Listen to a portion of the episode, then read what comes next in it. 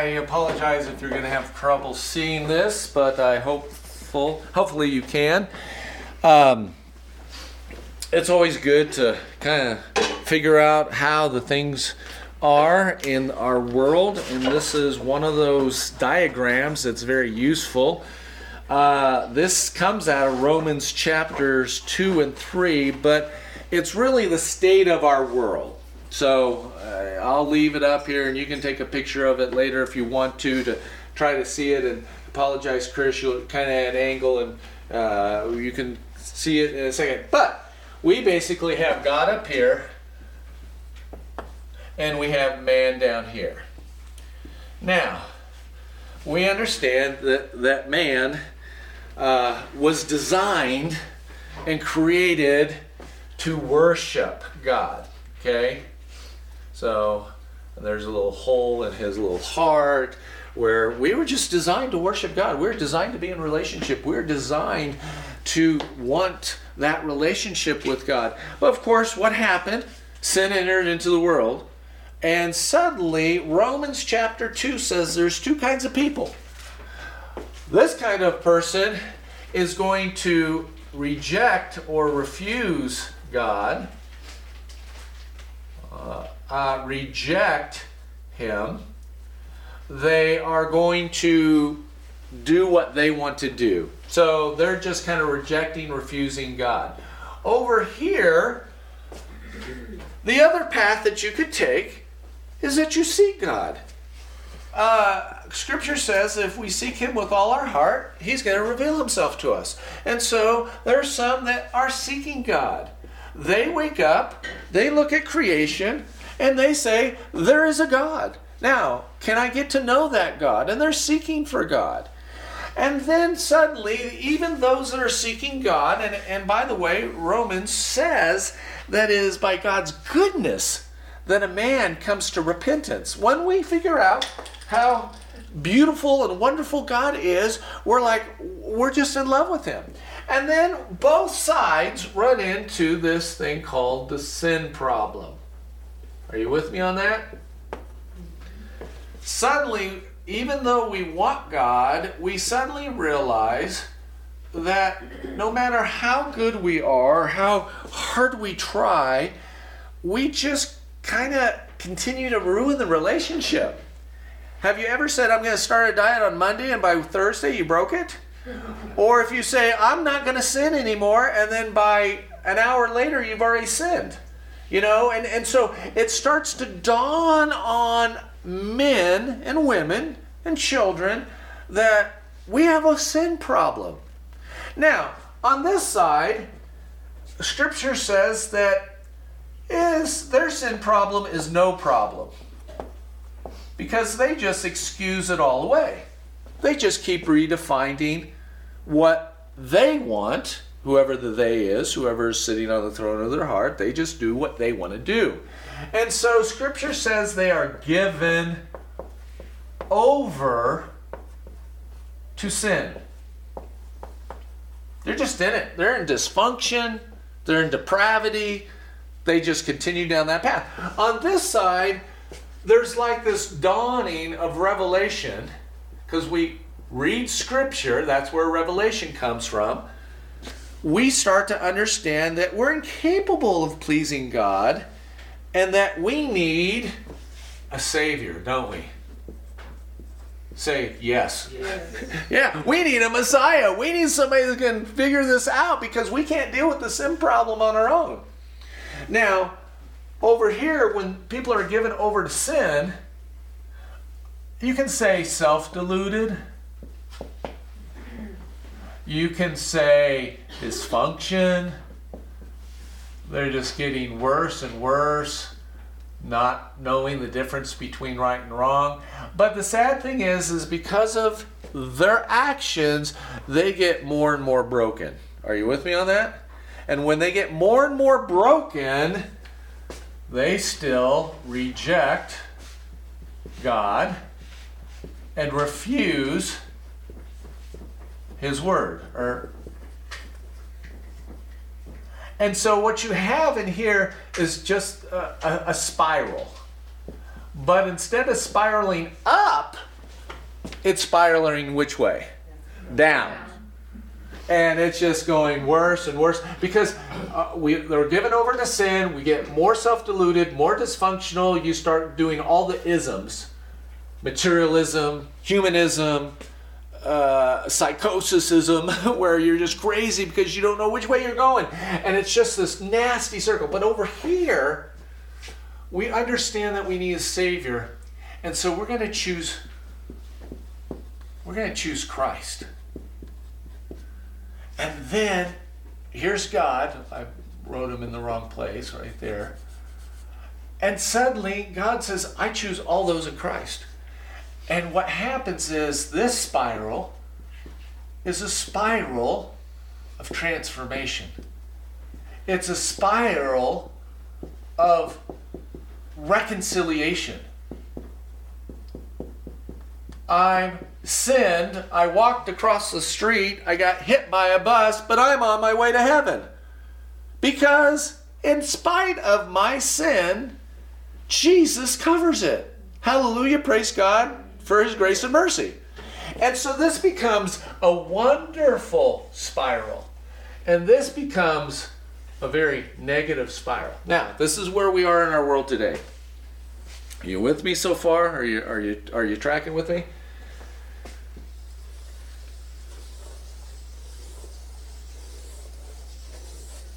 The spiral is starting to really put pressure on the church to go liberal. See, maybe 40, 60, 80 years ago, it was the church that was impacting the world. But now the world is impacting Christianity. So much so that you have these people in pulpits, places of power and authority, and ecumenical councils, and, the, and they're going liberal. They are adopting the things of the world. And so in here, you could say, I know it's getting messy, you could say flesh, you could say the devil, you could say the world. It's that unholy trinity. And on this side, you have the Father, you have the Son, and you have the Spirit. And so this, I better find the cat This is the context to our passage today. And that's why it was so important to just do a little review, but it, like I said, it's, it's good to do just a little bit of review because our world is drifting away from biblical moorings and it's spiraling not only downward, it's affecting the church. It is putting an invisible, if you want to say that, an invisible pressure on it to water down sin, to accept all the isms that, that I said materialism, self love, self fulfillment, and to accept sin as an okay indulgement. It's okay. And we re the world is redefining what sin is. I mean, you think about it. What were the worst things something could happen to a fifth grader in 1950? What were his biggest charges, the biggest problems that he had? If he chewed gum, couldn't ask to go to the bathroom in English. Uh, you know, those were those were the things that that that happened. I, I only relate that because Mike actually had that situation happen to him. And and but today, fifth graders, they're told, well, you may be a lesbian. You, you may be gay. You need to get in touch with with your sexuality at age 10? Are you serious? Oh, well, now this lifestyle is acceptable, and this lifestyle is acceptable, and this is acceptable. And, and it's just like, wait a second, what is going on? I'll tell you what's going on. This, in Romans chapter 2 and 3, has spiraled out of control and it's hitting the church, and some of the people in church are becoming liberal or they're just walking away from what Scripture says. In Romans chapter 1, verses 16 and 17, it says, well, let's read it together. Turn to Romans chapter 1. For I am not ashamed of the gospel. Because that's, that's what this is the gospel. I am not ashamed of the gospel. Romans chapter 1. If you have not underlined it in your Bible, I would suggest that you do. I'm not ashamed of the gospel, for it is the power of God for salvation to everyone who believes. To the Jew first and also to the Greek. But here's verse 17 that often does not get quoted. For in it, that is in the gospel, in the kingdom, in this powerful die to self, live for Christ, there is a righteousness of God that is revealed from faith to faith, or from faith for faith because as it is written, the righteous will live by faith. And, and so the real church, we follow the gospel. And I am including we, the royal we. We, we follow the gospel. Those who are sold out to Jesus Christ have made him Lord of his life. And that does not mean you're perfect. By all means, you are not perfect. Neither am I. But guess what? Forgetting what lies behind, pressing on towards what lies ahead, I want to be found in Christ.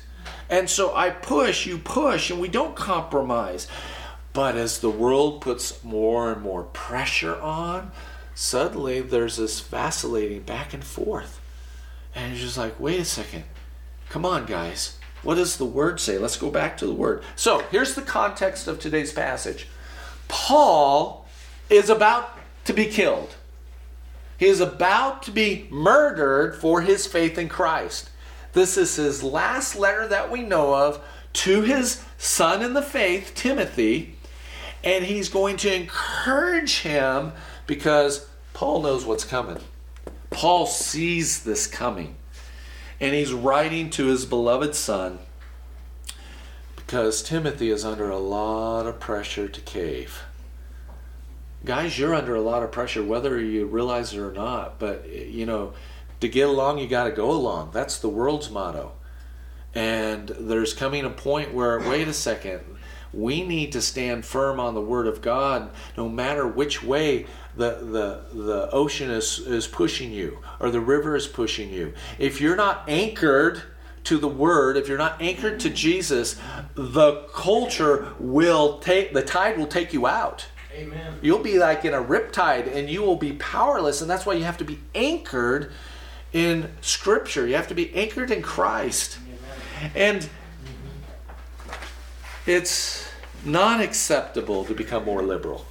so we're in 2 Timothy chapter 4, and we're going to pick it up at verses 1 and we're just going to go through uh, five verses. And in your outline, you'll see that every point for today has its own reference point in our passage. So uh, I hope that it just like jumps out at you, okay? So let's just read the text and then we'll go through the text. First of all, he says, I charge you. Timothy, this is Paul, your, your, your spiritual daddy, your spiritual father, the one that mentored you, the one that brought you to Christ, possibly. I charge you in the presence of God and of Christ Jesus, who is to judge the living and the dead, and by his appearance and his kingdom, preach the word. Be ready in season and out of season. Reprove, rebuke, and exhort with complete patience and teaching. Verse 3 For the time is coming when people will not endure sound teaching but having itching ears, they will accumulate for themselves teachers to suit their own passions, and will turn away from listening to the truth and wander off into myths. As for you, always be sober minded, endure suffering, do the work of an evangelist, fulfill your ministry. So there there are one, two, three, four, five, six, seven, eight, nine things that he is going to tell us through Timothy today. How? Because that's the logical question. What do we do? when we're over here and the world is its influences and it just keeps getting bigger and bigger and people that you've known for years uh, that have taught suddenly they come out and say well you know i'm kind of siding with culture on this one and you're like what what what are you talking about and so, how are we to live? What are we supposed to do? Is, is there any wisdom for God's word for today on how to deal when the world is out of control and they're redefining right and wrong and then labeling you intolerant? What can you do? Well, right here. Look, look at the very first fill in the blank. And now I can take this off and Heather can give the very first fill in the blank. Says this Remember your calling. He says, I charge you. I charge you in the presence of God and of Christ Jesus. And then he goes on and goes, Hey, the world is going to be judged. I don't know if you know, he slipped that in on all this. He said, The world, right and wrong, still is right and still is wrong, no matter what the world says, and it one day will be judged. So if you think you you can sidle up to the trough of the world and feed your flesh and everything's going to be okay, it's not. He says, Wait. And he uses some strong language in the original language that it was written in a directive, it's a command. He's giving almost, if you would say, a forceful order. I don't know if you've ever given your children a forceful order. Go clean your room, and your kid goes, "Oh, uh, Dad means it. I'm, I'm, I'm taking this seriously." Or any other command that you've given your children. Remember, Timothy is the child, spiritual child of Paul, and Paul uses this very strong language that says, "Remember your calling." Remember, sin, sinful people will get their comeuppance. Those that uh, those that ha- have been given over, we want them saved. We want them to come to know Christ. We want them to know the Savior, but they're not going to get away with it. I don't know if that brings you great comfort, but it brings me great comfort that the things that are going on in this world are not going unseen. God is not asleep. God is not on a vacation. God is watching very intently what his children are doing while taking notes what the world is doing. And there is a day, he says, Paul to Timothy, Jesus Christ is to judge the living and the dead. Even death won't get them off the hook. Do you notice that? They still have will have their comeuppance. And by his appearing, just by his appearing in his kingdom, God's going to right the wrongs. So don't be tempted to forget your high calling. You are a follower of Jesus. Do you realize that?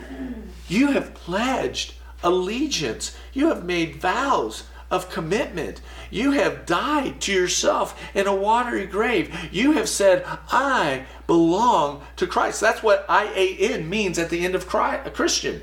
I belong to Christ. I'm a Christian. I follow Jesus. And so he says, Remember that you're a Christian in these days.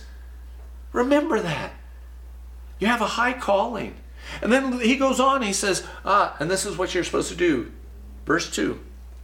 Second fill in the blank. Preach the word. Don't preach conspiracy theories. Don't get wrapped up in politics. Amen. Don't get wrapped up in the in the little nuances. Yeah, we are to be aware. We're, we're supposed to be wise as serpents, innocent as doves. But the thing that we're supposed to be letting out of our mouth is the good news that God came to rescue us from a fallen world. And so we have to remember wait a second, I need to preach the word. Does that mean that all of you are going to need a pulpit? You have a pulpit. Amen. You have a pulpit. Amen. Your children got to hear the word from you, the authority in their lives, your neighbors that you interact with. You have a pulpit, it's called your neighborhood. I can't even believe I'm saying this. You have a pulpit called Facebook. Okay, I said it. Everywhere you go, you carry the fragrance of Christ upon you. Everywhere you go, you're dying to self, carrying your cross, allowing Jesus to live in you, to live through you, and to be glorified. Every day you have a pulpit. It changes for us. Today I have a pulpit, and it's a this, but you'll have a pulpit tomorrow or later today when you're at the bank or at Walmart or in your neighborhood or talking to your children on your phone. You have a pulpit to preach the word. That doesn't mean beat them.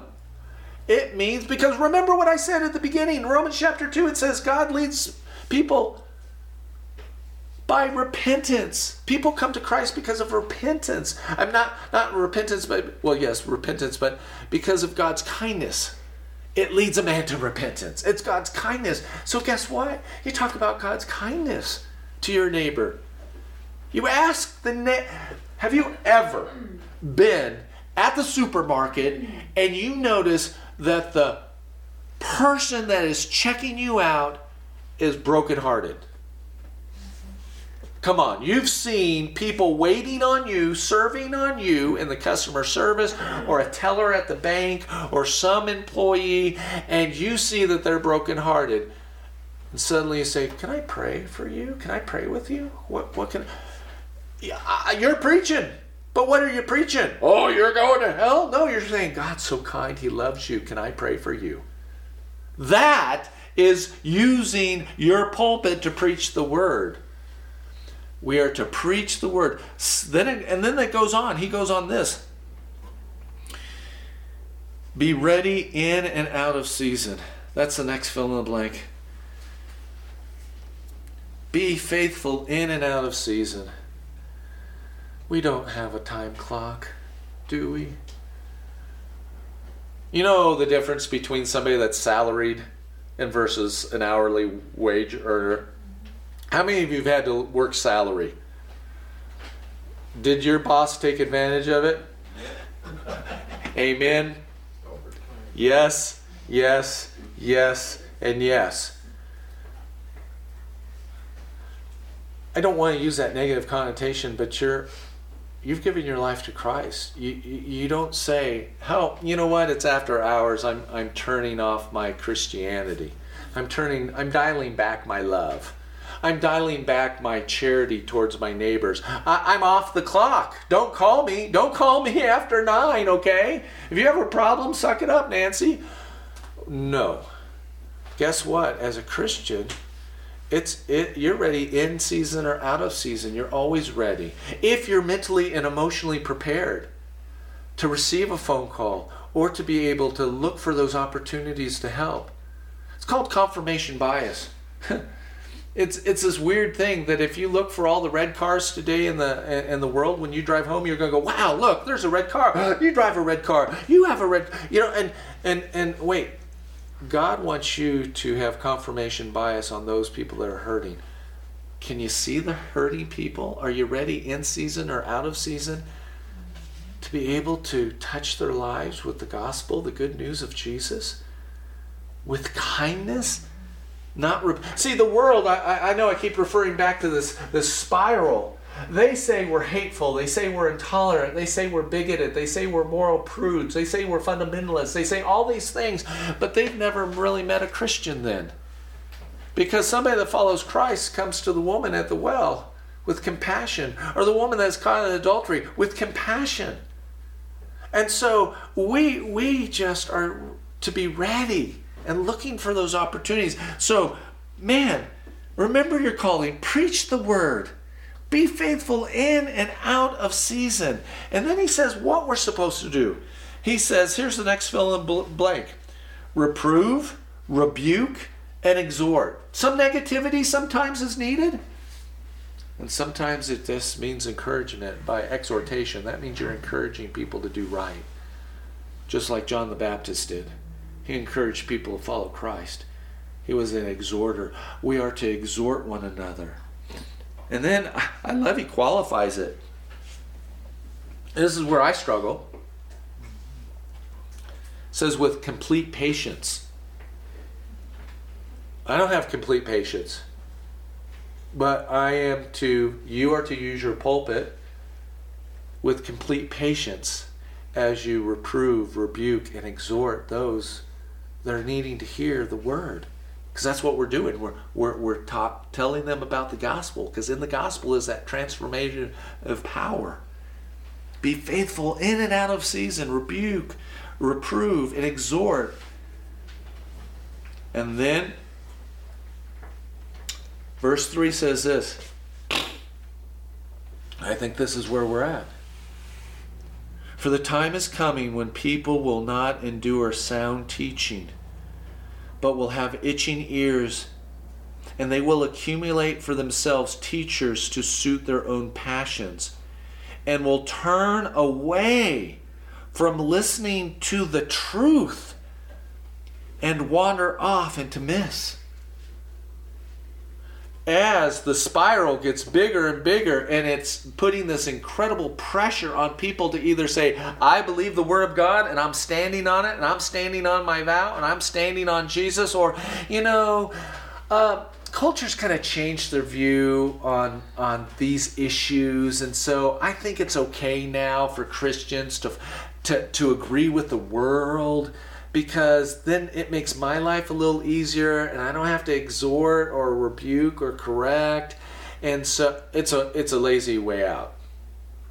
It's a lazy way out. Don't compromise in difficult times. That's the fill in the blank.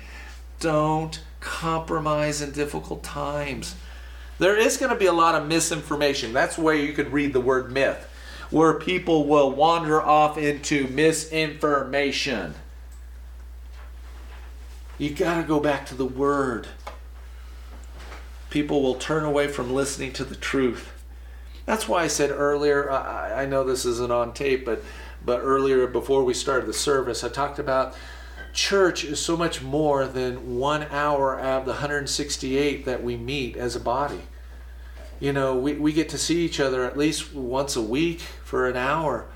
But for 167 other days, the church still is existing. It's still working. It's still moving. It's still breathing by loving on one another, caring for one another, being the influence of salt and light in a fallen world. It isn't just what happens on Sunday morning. In fact, I'd say, dare say, that what you're doing in your quiet time, in your prayer life, in your neighborhood, has such significance power for transforming you because you're being led by the Spirit when you're doing those things than if we are to be here every hour, every Sunday. It's just not going to do the job. And so we can't compromise out of the 167 other hours. Are you with me on that? It's really easy for people to come to church and put on a show. Amen? Oh, yeah, we got dressed up, we showered, we bathed, we put our perfume or deodorant on, we put on some nice clothes, and we come to church and we glad hand everybody until we get to the point where we really know one another. And then it doesn't matter.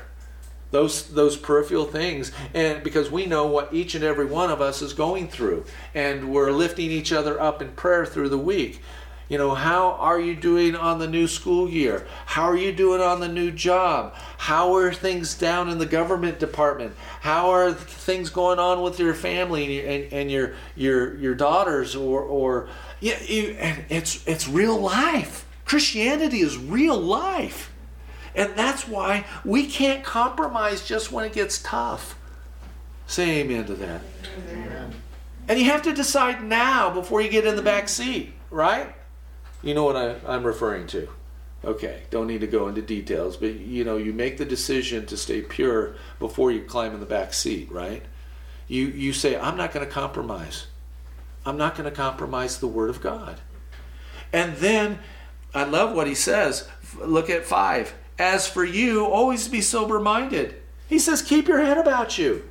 That means, yes, we have to sometimes look at things at Facebook just to know what's going on and sometimes we have to watch news and we have to be educated. We're, we're not a cult that says, oh, you're going to disconnect from the world and go live in Wyoming in a cave until Jesus comes back. No, how can you be salt and light? So you got to keep your head. You gotta you gotta know what's what your goals are, where you're where you're traveling. And then he says this, and this is where it's tough for us. He says, endure suffering. He doesn't say enjoy it, but he says get through it. Endure suffering when somebody wrongs you, when somebody maligns you at work, somebody talks bad and ill of you in the neighborhood. Endure the suffering, knowing that Jesus was persecuted. And that's not to have a martyr complex, but he's just encouraging him. You can get through this. Amen. I need. Did you any of you needed to hear that in 2020? You're going to get through this. Amen. We need encouragement. And he says, keep your head. Know where you're going. Know what's going on. And then the next fill in the blank after enduring hardship, he says, do the work of evangelist. Do the work God's called you to. Do the work. And don't say, well, Rob's the one that is going to lead people to Christ. No, you're going to lead people to Christ. The Great Commission in Matthew 28 was not just for the select, the few, the proud, and the Marines. It was for everyone. As you go into the world, take my teaching, baptize them. Man, get the gospel message out. And he says, as for you, always be sober minded, and endure suffering, do the work of evangelist. And here's the last fill in the blank. For me, I said, do your duty. Or fulfill what God's called you to. Fulfill your ministry. Because we all have a ministry. Again, it's a salaried position, it's not a time clock. You don't retire from ministry. Did you know that? You don't retire from ministry. You're always carrying around with you the fragrance of Christ on you. Amen. And so you do your duty. Bless you. You are to go and, and be salt and light to a world that is putting intense pressure on you to compromise right now. And so I want I wanted to encourage you today that no matter what 2021 looks like, we know how to respond to a church that is having pressure put on them. You cling closer and harder, more tightly to Jesus. As He picks you up from the footprints in the sand and is carrying you, don't be kicking, but embrace. Embrace your love of Christ. Go in 2021 with a smile on your face, with the joy of knowing who you are and where you're going and what your purpose is. Because that's what Jesus has called you to. Yes, he said, Yoke up with me. But he said, My yoke is easy and light. I'm taking, he's doing the heavy lifting. Are you with me on that? He's doing the heavy lifting. And he says, Come, my yoke is light. And I've called you to a ministry, but I'll do the heavy lifting. In fact, you're going to just enjoy this. Let's pray. Father God, oh, we thank you and love you for giving us salvation through Christ. And I am so glad that it is light and airy and not burdensome. That there's forgiveness of sin, that the sin problem has been taken care of and that we needed to hear this word of encouragement at the beginning of maybe a tumultuous year where we will not compromise the word because the pressure from society becomes so great. We stand on the promise that he who is in us is greater than he who is in the world. We thank you for that promise and we stand on it. In Christ's name we pray. Amen.